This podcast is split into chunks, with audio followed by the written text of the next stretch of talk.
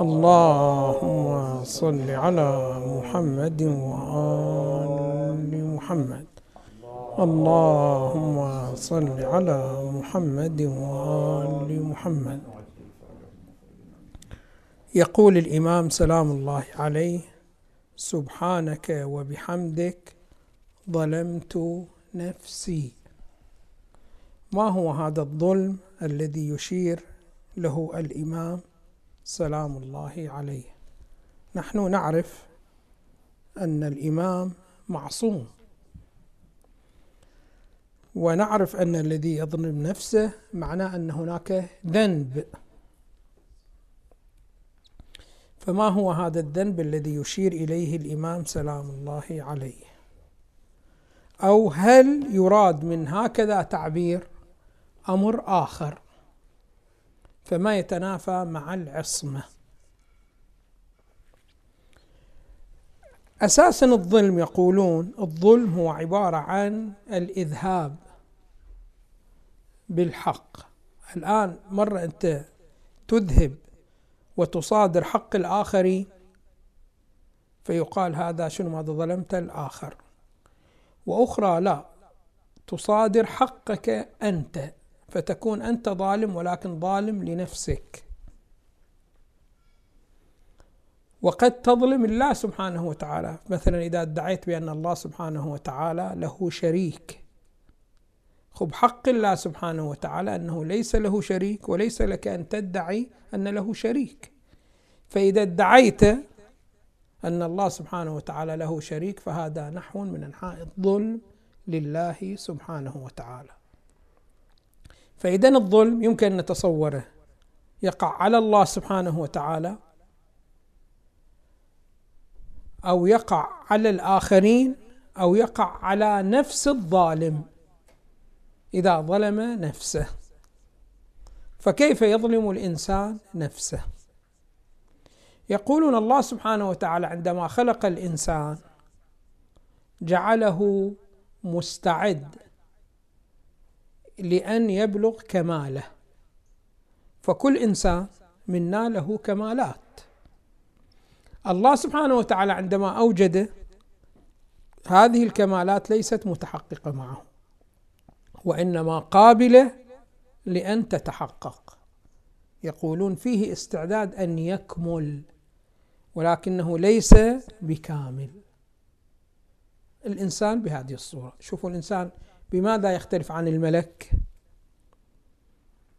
الملك الله سبحانه وتعالى عندما يوجده يوجد معه كل الكمالات التي يمكن أن يتصف بها. فإذا في كمال من الكمالات غير موجود مع الملك في بداية وجوده فهذا معناه أن الملك لا يمكن له أن يتصف بهذا الكمال.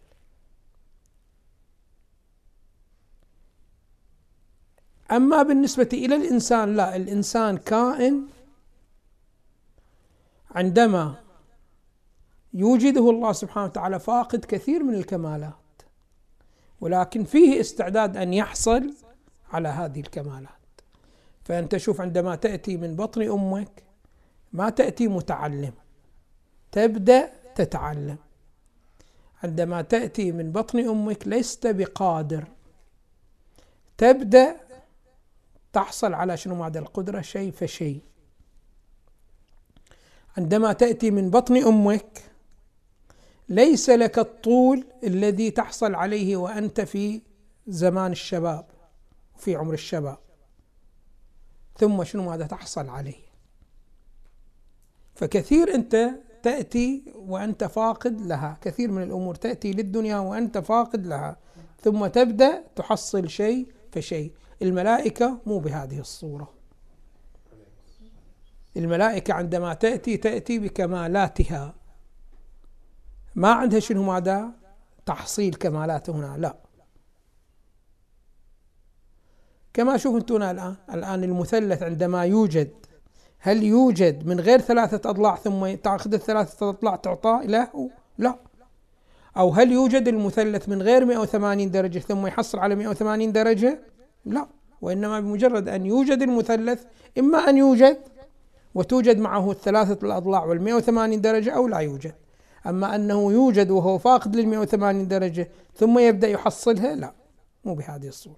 الملائكة هم شنو هذا؟ بهذا النحو. أما الإنسان لا الإنسان فيه شنو ماذا قابلية أن شنو ماذا أن يتلبس. فالفرق بين الملائكة وبين الإنسان هو شنو؟ ماذا الاستعداد للتكامل. أما الملائكة ما عندها استعداد لأنها ما تفقده في البداية لن تحصل عليه. وما يمكن أن تحصل عليه وتتصف به فهو حاصل لها من البداية. هذا بالنسبة إلى شنو؟ هذا الفرق. فالله سبحانه وتعالى عندما أوجد الإنسان أوجد له كمال ولكن هذا الكمال ما موجود وإنما أعطاه شنو؟ هذا الآلات. التي من خلالها يمكن له أن يحصل هذا الكمال. فإذا حصل هذا الكمال فإنه فاز. وإذا ما حصل هذا الكمال فقد ظلم. ولكن ظلم من؟ ما ظلم الآخرين وإنما ظلم شنو ماذا؟ نفسه. فلذلك هذه العبارة في عبارة جدا شنو ماذا؟ قيمة. بأنه أي إنسان إذا أراد أن يظلم الآخرين أولا يبدأ بنفسه فيظلم نفسه ثم يظلم الآخرين. فشوفوا هذا الإنسان الآن شو هذا الذي يقتل. إما أن يكون هذا قتل قتل مبرر أو يكون قتل غير مبرر. طبعا إذا كان القتل قتل مبرر ما راح يكون ظالم لا إلى نفسه ولا إلى غيره. كمن قتل شخص آخر قصاصا. هذا القتل قتل مبرر ما في أي مشكلة.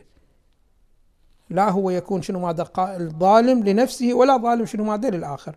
أما إذا قتل قتل غير مبرر فهو ظالم لغيره ولكن قبل أن يظلم غيره هو ظلم نفسه. كيف ظلم نفسه؟ باعتبار هذا القتل غير مبرر فهو نقص. فنفسه اتصفت بالنقص أولا فظلم نفسه أولا وبالذات. ما هو الكمال الذي الله سبحانه وتعالى خلق الإنسان وهو مستعد له؟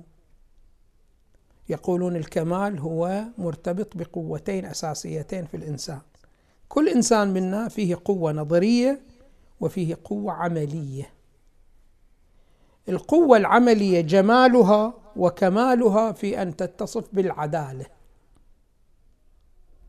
والقوة النظرية أن تتصف بإدراك الواقع الخارجي بإدراك الحقائق في الواقع الخارجي.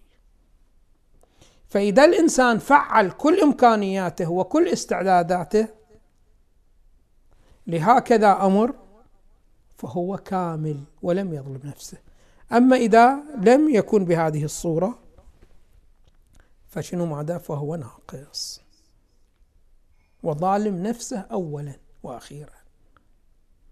الآن الإمام سلام الله عليه عندما يقول ظلمت نفسي. هنا يقال بأنه الإمام إذا فرض معصوم فإنه ما يمكن أن يصل إليه فقد وصل له. ولكن عندنا شيئان مفترقان. عندنا شيء يمكن أن توصل إليه؟ وعندنا شيء يمكن أن يليق بالله سبحانه وتعالى. يقولون الإنسان سواء كان نبي أو إمام أو ولي ما يستطيع أن يأتي بعبادة تليق بالله سبحانه وتعالى. حتى النبي محمد صلى الله عليه وسلم. الإنسان بما هو إنسان ما يستطيع أن يأتي بما يتناسب مع الله سبحانه وتعالى. لماذا؟ يقولون لأنه كما يقول العلماء أن الله سبحانه وتعالى غريم. غريم يعني شنو؟ هذا الذي يطلبك بديون الذي يطلبك بديون هذا غريم.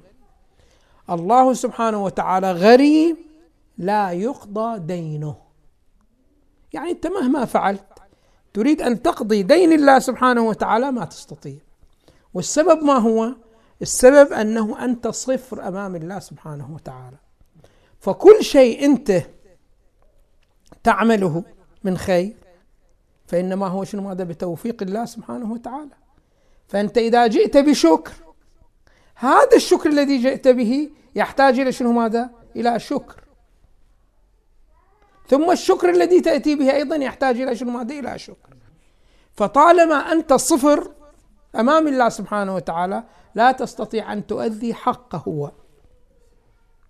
ولكن يقولون شنو ماذا هي بالنسبة إذا نظرنا إلى الله سبحانه وتعالى ما يمكن أن أحد يؤدي حقه. ولكن بالنسبة إلى الإنسان إذا يريد حق يؤدي حق نفسه. فهل يمكن أو ما يمكن؟ يقولون يمكن. باعتبار أن الله سبحانه وتعالى عندما خلقك أنت خلقك وبإمكانك أن تصل إلى كمال معين. فأنت إذا وصلت هذا الكمال اللي أنت مستعد له فقد كنت أنصفت نفسك. فالمعصوم هو دائما شنو ماذا؟ بإمكانه أن يأتي بالكمال الذي هو مستعد له. ولكن يجب أن تعلم بأنه كمالات المعصومين هم تختلف. فعندك مثلا النبي محمد صلى الله عليه وآله له كمال بما هو معصوم وكماله هو أرقى الكمالات بين الأنبياء. أما بقية الأنبياء وصلوا كمالهم الذي يستعدون له ولكن كمالهم يختلف عن كمال النبي صلى الله عليه وآله. فأنت عندك مثلا النبي موسى وصل إلى كماله الذي هو يمكن أن له يمكن أن يحصل عليه. النبي عيسى هم كذلك. ولكنهم في المرتبة دون مرتبة النبي محمد صلى الله عليه وآله.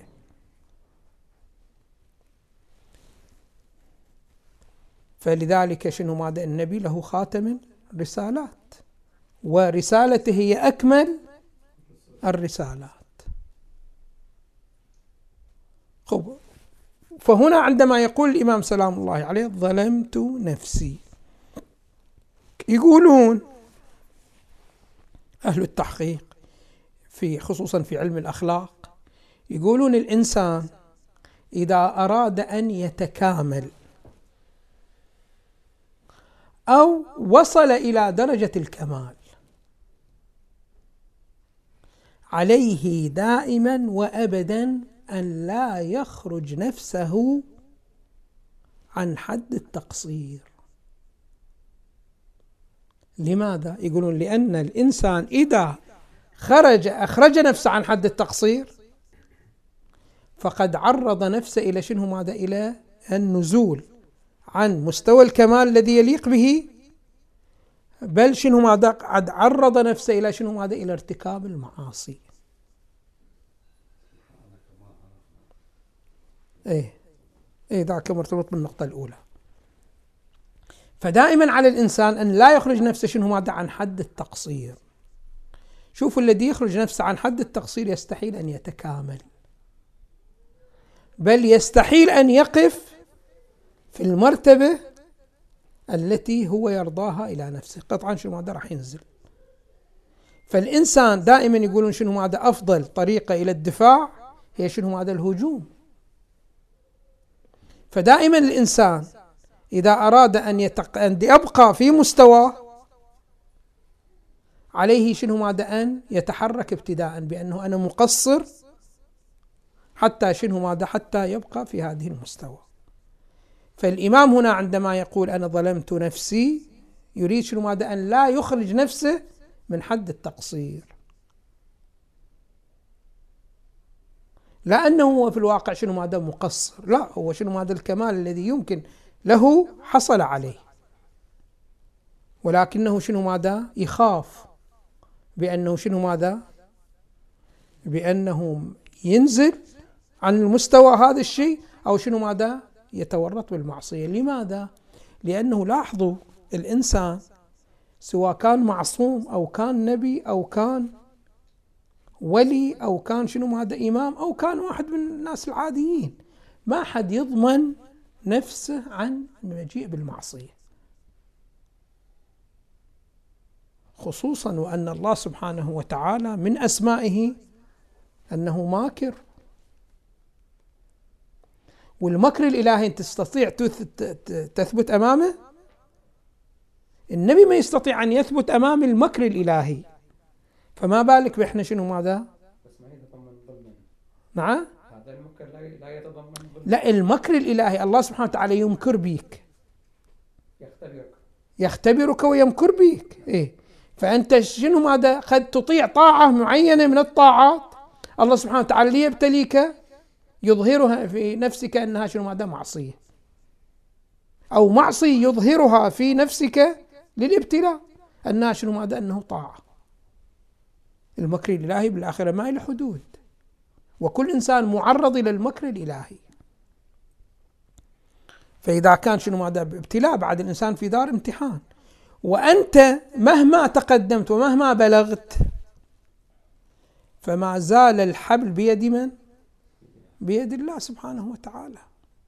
الآن القرآن عندما يقول في هذه الآية المباركة ووجدك ضالا فهدى. مو كنت ضال. وإنما وجدك ضالا فأنت ضال الآن. عندهم هاي ضال اسم فاعل. واسم فاعل يقولون بحسب اللغة ظاهر في التلبس الآن. مو أنه أنت كنت فيما سبق ضال وخلاص زال عنك الضلال. أو ستضل في المستقبل لا. وإنما أنت الآن شنو ماذا ضال؟ فيقول أهل التحقيق بأنه النبي صلى الله عليه وآله وإن كان هو أهدى الموجودين. ولكن هذه الهداية ممن؟ من؟ الله سبحانه وتعالى. فإذا قطعت أنت عن الله سبحانه وتعالى هو صفر على الشمال ما في هذا فهو له الضلال وله الجهل وله العجز.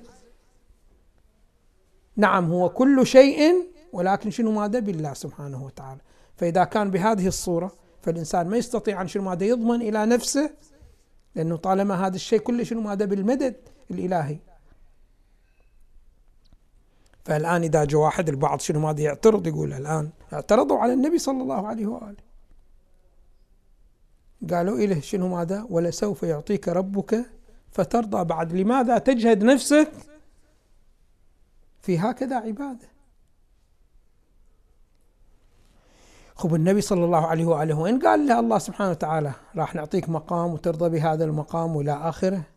ولكن هذا المقام الوقود ما له عبارة عن شنو؟ ماذا؟ عن العبودية لله سبحانه وتعالى. فإذا لم يمارس هكذا عبادات فإنه شنو؟ ما تخلى عن العبودية. فيستحيل شنو؟ ماذا؟ طبعا العبودية هم على نحوين. مرة شنو ماذا يتعبد ليحصل ملكة العبودية. وأخرى لا يعبد الله سبحانه وتعالى عبادة ترشحية. شوفوا الآن علماء الأخلاق يقولون إذا جاهم واحد مصاب بمرض واحد من الأمراض البخل. هذا البخيل مريض. يمكن المجتمع ما يعده مريض ولكن الله سبحانه وتعالى شنو ماذا؟ يقول هذا مريض النبي صلى الله عليه وسلم يقول هذا مريض. فإذا أرادوا شنو ماذا يعالجونه يعطونه شنو ماذا؟ برنامج عملي. فيتحول من حالة البخل إلى حالة الكرم.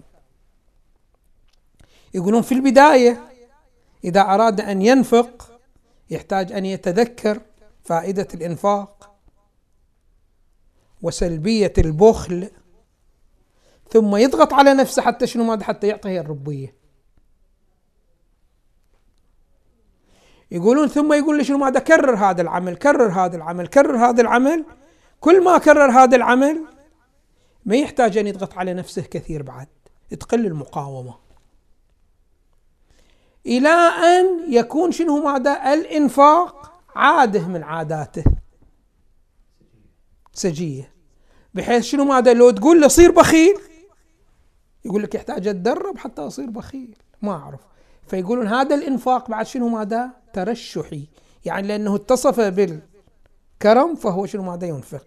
ففي البداية أنت تسأل لماذا ينفق؟ تقول لي كي يصير كريم. يعني يحصل صفة الكرم.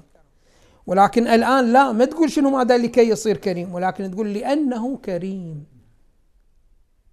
فالنبي صلى الله عليه وآله إذا يعبد الله سبحانه وتعالى ويجد في العبادة مو لكي يكون شنو ماذا عبد لله. هو خلاص صار عبد لله. ولكن عندما صار عبدا لله تترسخ منه هكذا مفردات عبادية. بهذه الصورة وبهذا النحو.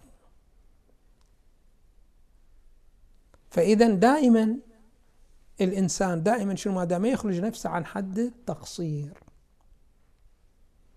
وهذا عدم الإخراج النفس عن حد التقصير. له مرتبتان. له مرتبة لفظية وله مرتبة حقيقية. اللفظية هي سهلة جدا. أجي وامدحك على شيء من الأشياء مباشرة تعطيني لسان إيش كبره. لا يا حبيبي أنا وين وين هذا المقام اللي أنت تمدحني عليه؟ أنا بعدي متخلف ما شاء الله. هذا لكن باللفظ فقط. ولكن ممارساتك العملية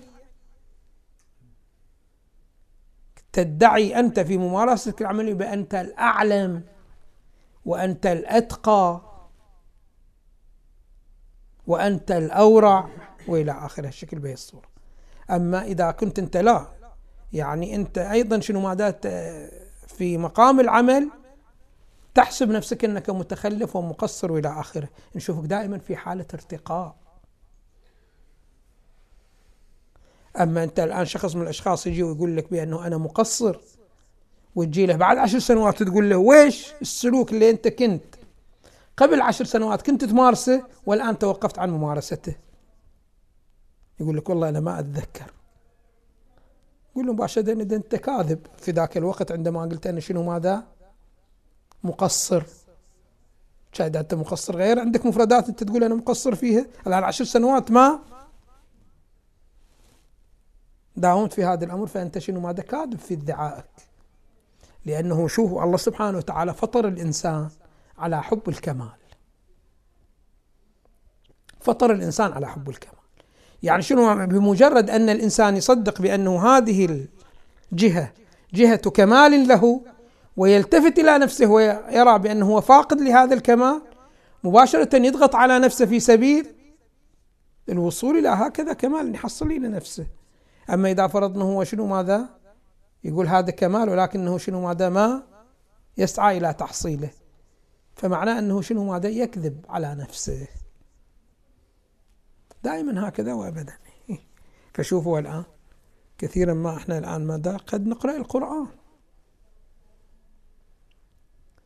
ولكن نقرأ القرآن وإذا سئلنا هل هذه الطريقة التي أنت تقرأ القرآن هي أفضل طريقة؟ يعني ما في طريقة أكمل منها؟ وإلى آخرها الشكل بهي الصورة. إيه. فيقول لا في طريقة أكمل منها. خب في طريقة أكمل منها. أنت بإمكانك أن تحصل على هذه الأكمل أم لا؟ هل سعيت إلى تحصيلها؟ وهل تعلم بها أم لا؟ وهل عندك القدرة؟ فإذا كانت عندك القدرة ولم تسعى وتعلم أنت الكمال أين؟ فهذا معناه أنه ما عندك إرادة جدية لهذا. يعني ما أنت صادق؟ فهنا على أي حال عندما يقول الإمام سلام الله عليه ظلمت نفسي. مراده شنو؟ ماذا؟ هذه قيد احترازي. خوفا شنو؟ ماذا أن يقع في ماذا؟ في التقصير.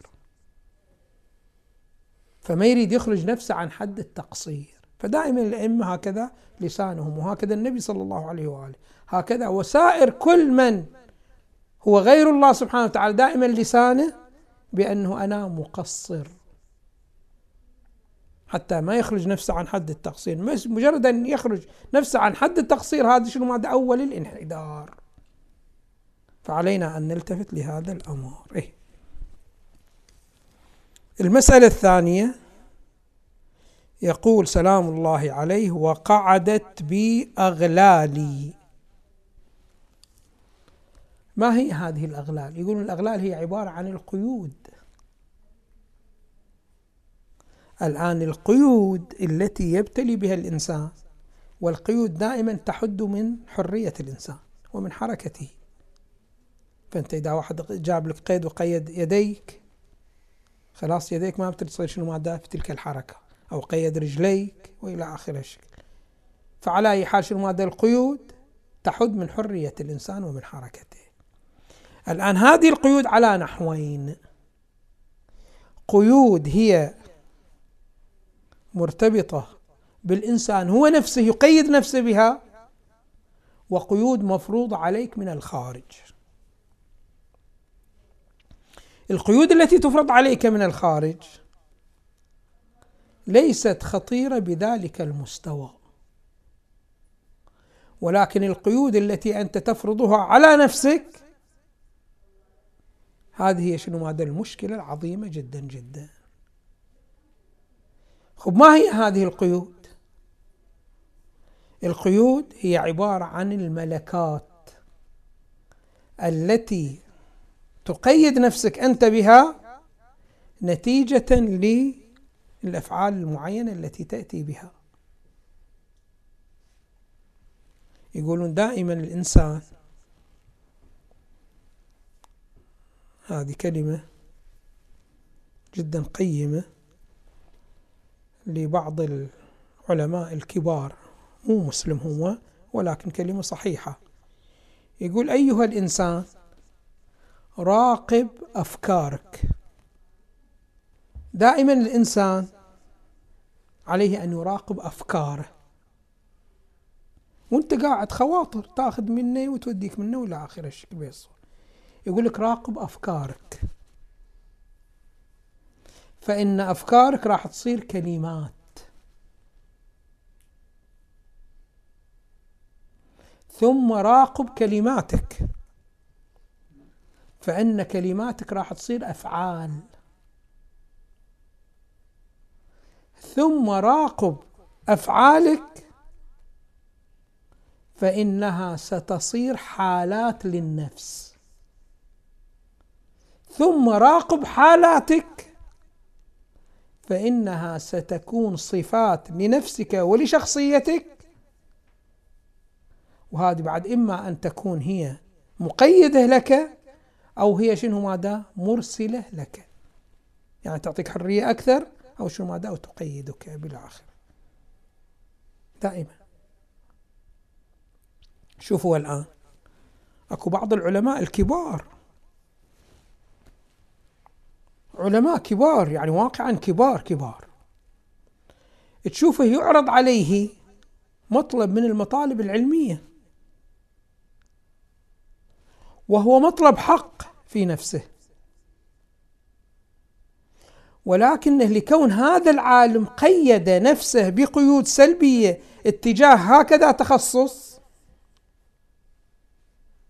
ما راح شنو ماذا يفهم ما هو مراد المتكلم من هكذا كلام مع أنه كلامه جدا واضح لماذا؟ لأنه أوجد في نفسه قيود هذه القيود حدت من ماذا؟ من إدراكه ومن قوته على الإدراك ومن إمكانياته فعلى الإنسان دائما شنو ماذا؟ أن يراقب هكذا حيثيات. لا تقول بأنه هذه خاطرة. والله سبحانه وتعالى ما وعدني على المحاسبة على الخاطرة. صحيح. الله ما وعدك. ولكن هذه مقدمة. وإذا حصلت المقدمة فقد تحقق الفعل بنسبة ما. بعد يحتاج إلى مقدمات أخرى. تحصل المقدمات الأخرى. عند ذلك شنو ماذا؟ يجب تحقق الفعل. فعلينا دائما شنو ماذا؟ بالمراقبة. بعد ما أطول عليكم. نكمل إن شاء الله في الأسبوع القادم. والحمد لله رب العالمين. وصلى الله على محمد وآله الطيبين الطاهرين. اللهم صل على محمد وعلى